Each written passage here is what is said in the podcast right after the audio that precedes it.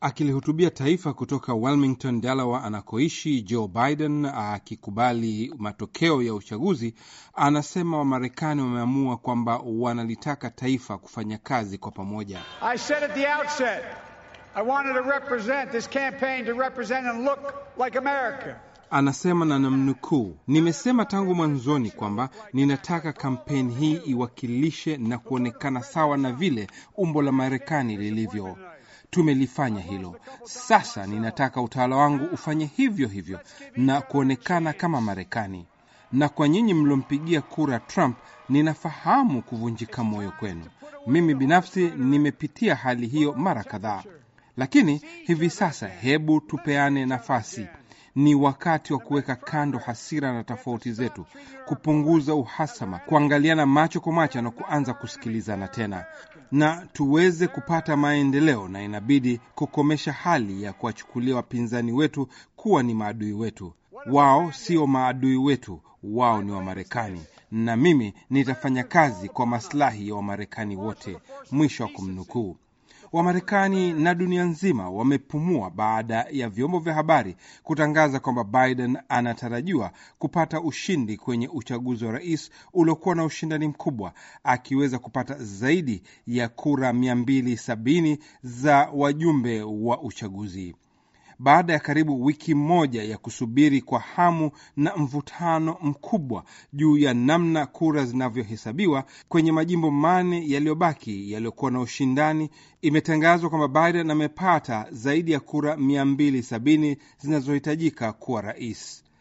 Mara moja wafuasi wa chama cha Democratic walishuka kwenye viwanja vya miji mbalimbali ya Marekani na kuanza kusherekea ushindi huo. Kwenye uwanja wa Times Square New York, Ken Wheeler anasema matokeo yanampa matumaini.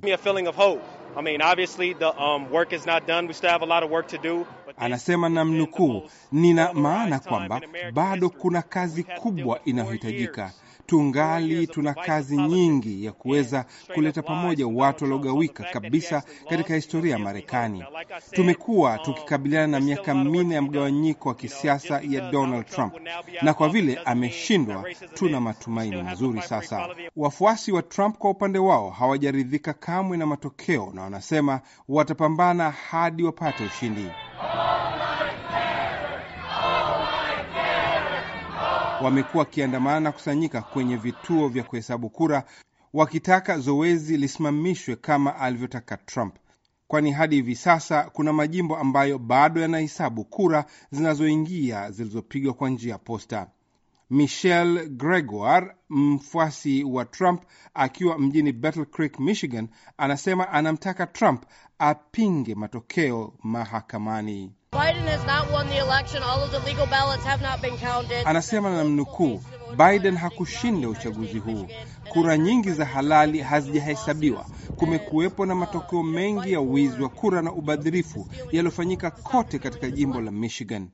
Ninamhimiza Rais Trump aendelee na kuwasilisha mashtaka yake mbele ya mahakama pamoja na kupigana kuzuia wizi wa uchaguzi. Trump ameendelea kulalamika kwenye ukurasa wake wa Twitter Jumamosi kwamba hakubaliani na matokeo hayo na vita vya kisheria ndiyo vimeanza.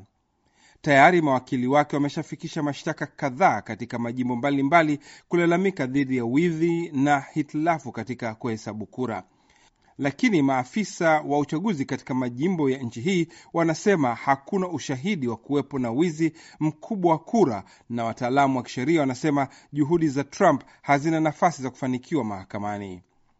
Haya yakiendelea, viongozi wa mataifa mbalimbali mbali ya dunia wameanza kuwasilisha ujumbe wa pongezi kwa Biden na mgombea mwenza wake Kamala Harris, wakisema wako tayari kufanya kazi na utawala mpya wa Marekani kuanzia waziri mkuu wa Uingereza Boris Johnson aliyekuwa na uhusiano mzuri na karibu na Trump hadi viongozi wa Canada, Ufaransa na Ujerumani waliokuwa na mvutano naye.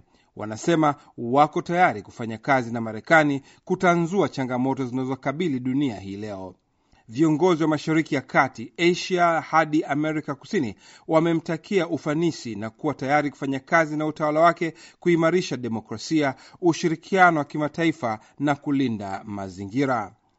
Meya wa jiji la Paris Anne Hidalgo ameandika kwenye Twitter kwamba karibu tena Marekani, akimpongeza Biden na kumkaribisha katika makubaliano ya mabadiliko ya hali ya hewa itakapokamilisha miaka mitano mwakani, hasa baada ya Trump kuiondoa Marekani kutoka mkataba huo.